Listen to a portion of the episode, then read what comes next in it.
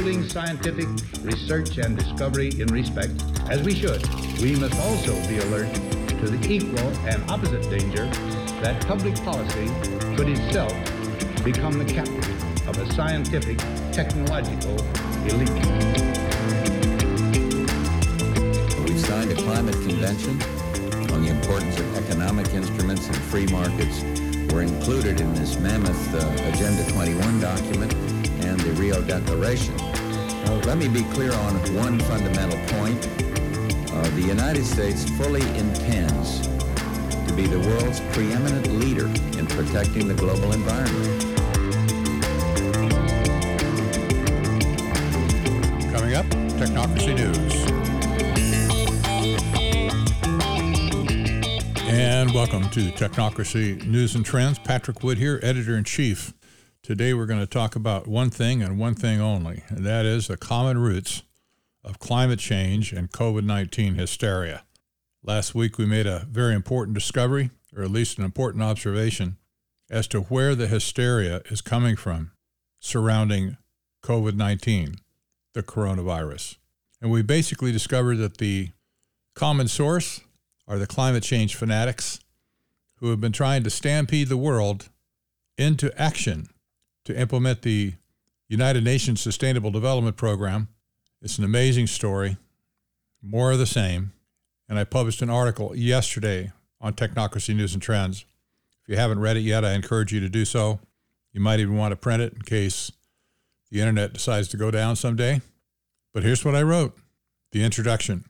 People want to know just how bad is the COVID 19 virus?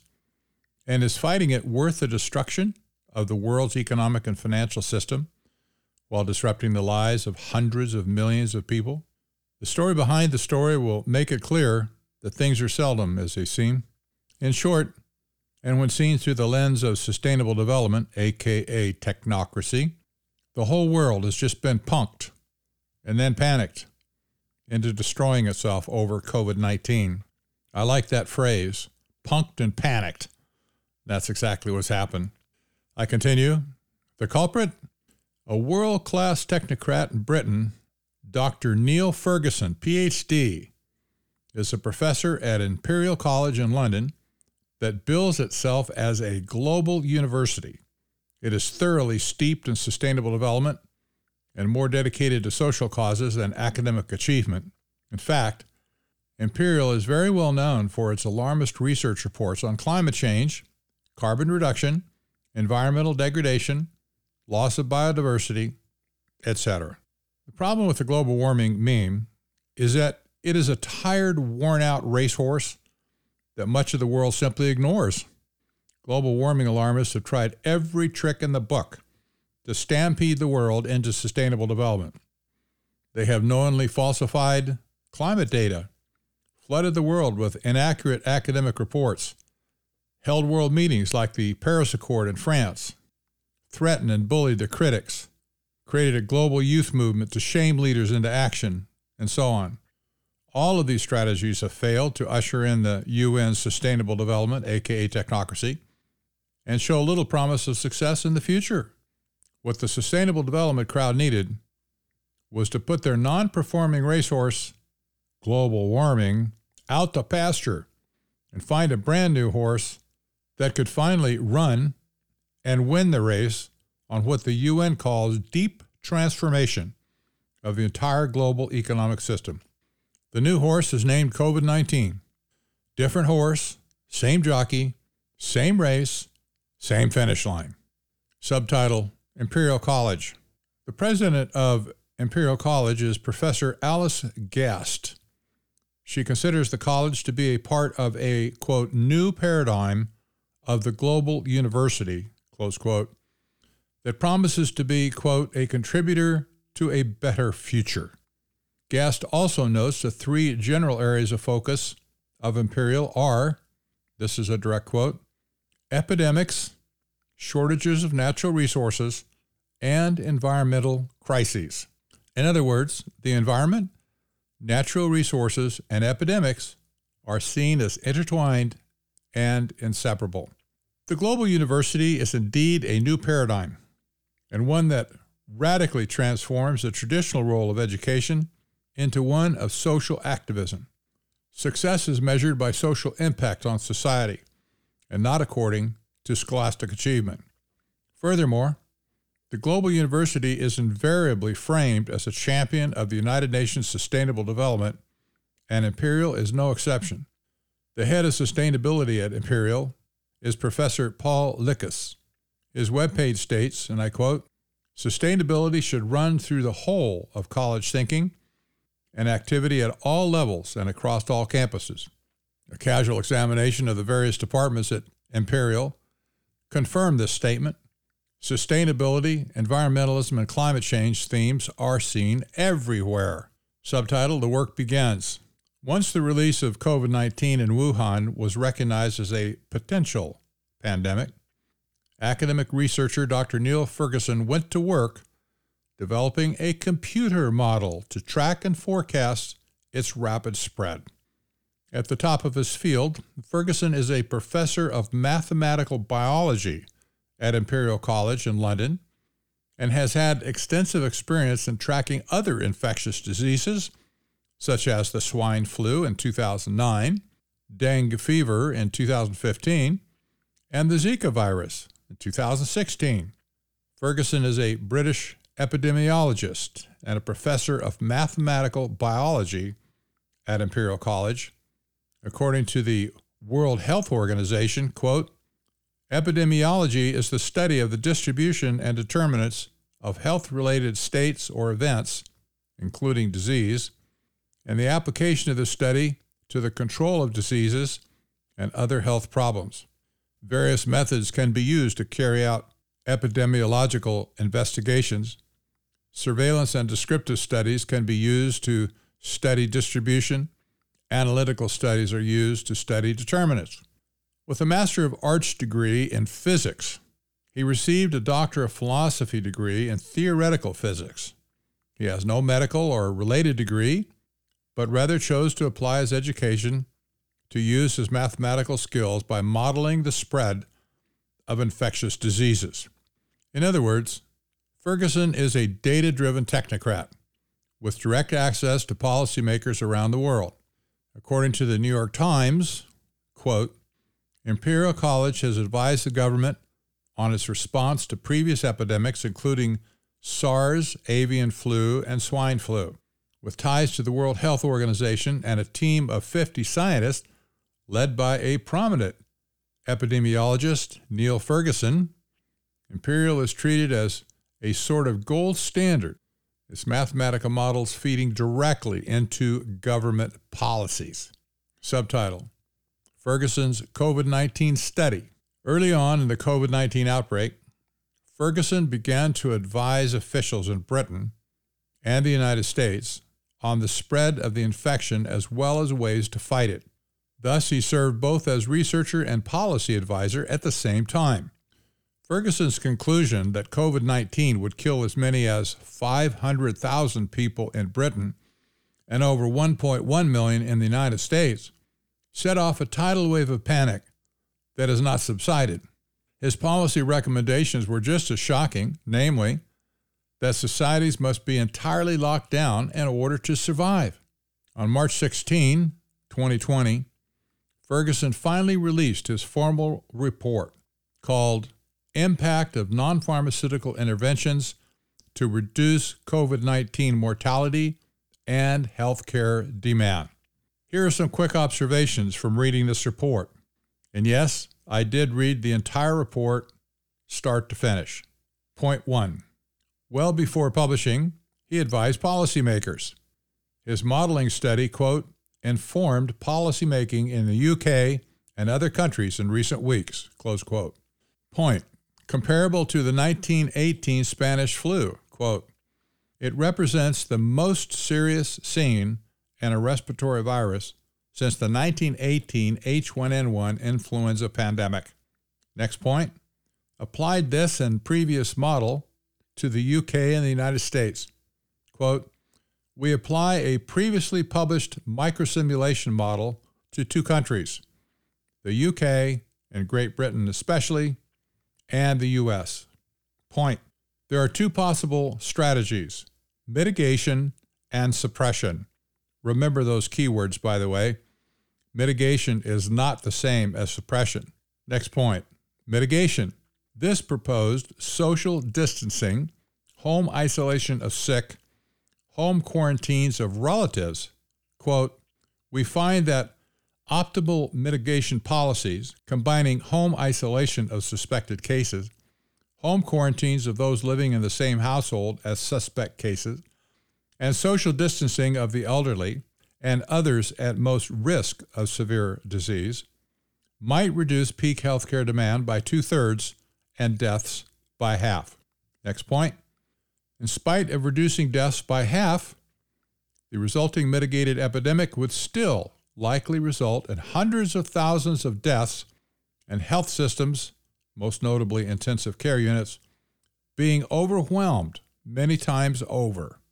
Next point. Thus, he argues that suppression is the only option. Next point suppression. Additional measures include social distancing of the entire population, home isolation of the infected, household quarantine of family members, school and university closures. Next point long term, suppression, quote, will need to be maintained until a vaccine becomes available, potentially 18 months or more. These doomsday predictions, based entirely on computer simulations similar to those used in climate studies, were believable enough that national leaders accepted them at face value. Worse, they also accepted Ferguson's policy recommendations, which were then implemented with precise detail. Here are some of the most prescient excerpts from the report's conclusion section. I've listed several here. I'll read through them. On page 14, we read Our results demonstrate that it will be necessary to layer multiple interventions, regardless of whether suppression or mitigation is the overarching policy goal. However, suppression will require the layering of more intensive and more socially disruptive measures than mitigation. The choice of interventions ultimately depends on the relative feasibility of their implementation and their likely effectiveness in different social contexts. Next item, also from page 14, quote, Overall, our results suggest that population wide social distancing applied to the population as a whole would have the largest impact. And in combination with other interventions, notably home isolation of cases and school and university closure, has the potential to suppress transmission below the threshold of R equals 1 required to rapidly reduce case incidence. A minimum policy for effective suppression is therefore population wide social distancing combined with home isolation of cases and school and university closure. Page 15. To avoid a rebound in transmission, these policies will need to be maintained until large stocks of vaccine are available to immunize the population, which could be 18 months or more. Also, from page 15, technology such as mobile phone apps that track the individual's interactions with other people in society, might allow such a policy to be more effective and scalable if the associated privacy concerns can be overcome. Well, I'll say they cannot be overcome very easily in America, Dr. Ferguson. From page 16, perhaps our most significant conclusion is that mitigation is unlikely to be feasible without emergency surge capacity limits of the UK and the US healthcare systems being exceeded many times over. In other words, swamped. In the most effective mitigation strategy examined, which leads to a single relatively short epidemic, that is, case isolation, household quarantine, and social distancing of the elderly, the surge limits for both general ward and ICU beds would be exceeded by at least eightfold. Under the more optimistic scenario for critical care requirements that we examine. In addition, even if all patients were able to be treated, we predict that there would still be in the order of 250,000 deaths in Great Britain and 1.1 to 1.2 million in the United States. Well, the mind of a technocrat can be clearly seen in this whole package. All of these draconian measures must be maintained until a vaccine is created, which is at least 18 months. The use of mobile phone apps to track the world's population could be effective if citizens could be railroaded into it. What is not seen, however, is one word about the destruction of the global economic system that would certainly result from these draconian policy measures. By the way, climate alarmists who articulated the Green New Deal policies also call for radical measures to transform society, and they are likewise silent about the inevitable destructive effects such policies would have on the global economy. Subtitle Destroy Capitalism and Free Enterprise. Why did technocrats not discuss the destruction of capitalism and free enterprise? Because that is their exact goal. When Christiana Figueres was head of climate change at the United Nations in 2015, she clearly stated this quote, This is probably the most difficult task we have ever given ourselves, which is to intentionally transform the economic development model for the first time in human history. This is the first time in the history of mankind that we are setting ourselves the task of intentionally, within a defined period of time, to change the economic development model that has been reigning for at least 150 years since the Industrial Revolution. That will not happen overnight, and it will not happen at a single conference on climate change, be it COP 15, 21, or 40. You choose the number. It just does not occur like that. It's a process because of the depth of the transformation. Close quote. People argue with me that this cannot be the goal, that it's just too big to be comprehended. My reply is that if a killer points a gun at you and angrily says he's going to kill you, will you take defensive action or just stand there and let him shoot you? Hardly. Direct threats must be taken seriously, especially when the perpetrator has the means to carry out the threat. In the heat of the Great Depression during the early 1930s, technocrats were certain that capitalism and free enterprise would be dead within months. Their economic replacement system of technocracy would not and could not work unless the existing economic system was completely failed. Unfortunately for them, capitalism recovered and technocracy withered.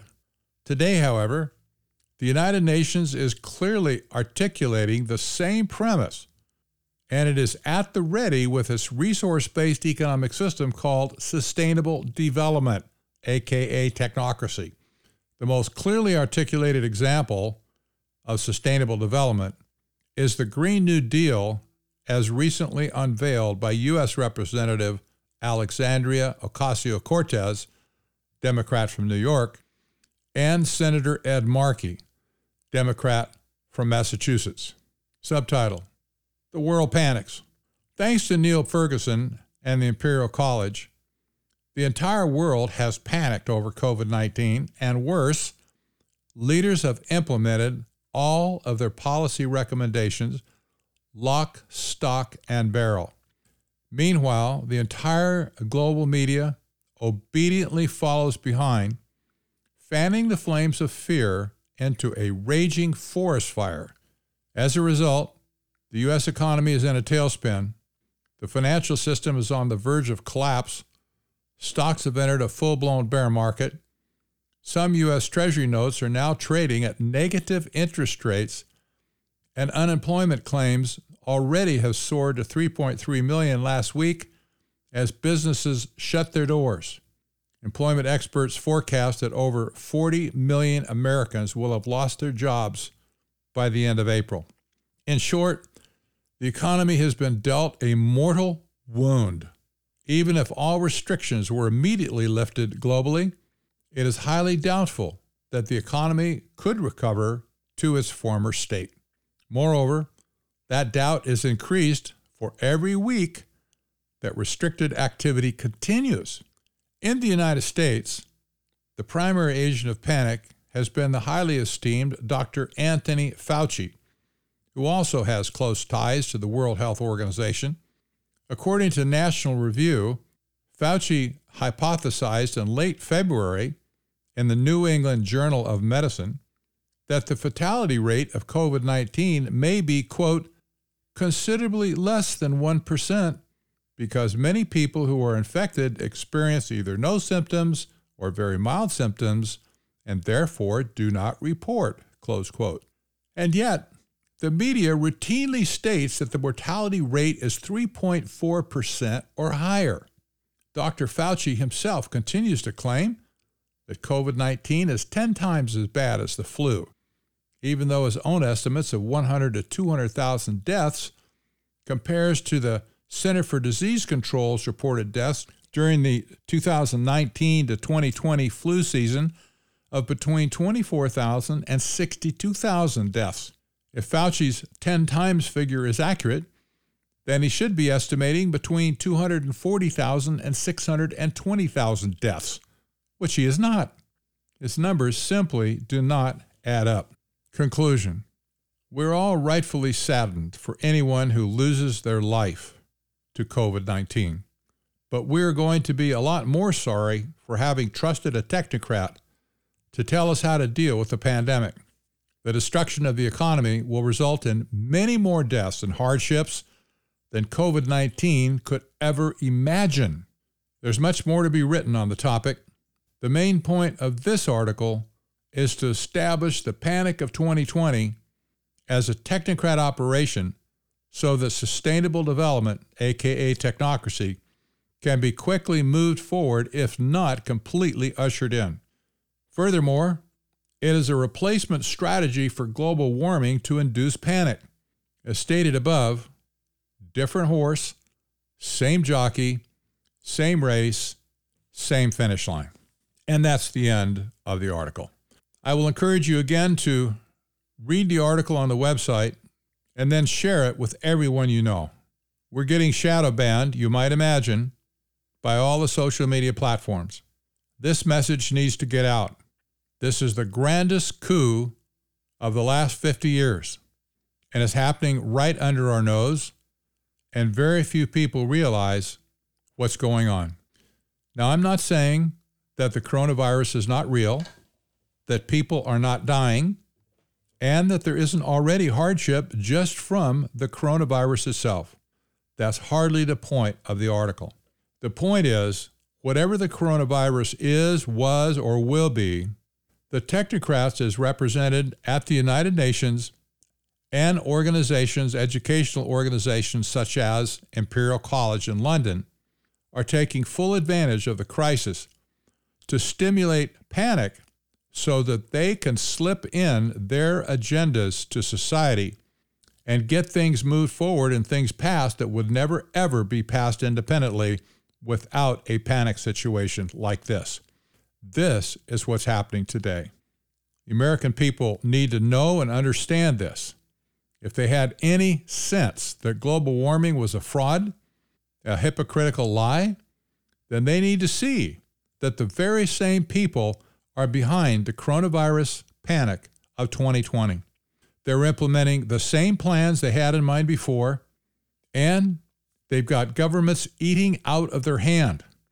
And you will notice across the world, in America too, that as stimulus money is being packaged up to distribute to businesses and organizations and people, etc., you will see the calls for spending on green investments to create green jobs.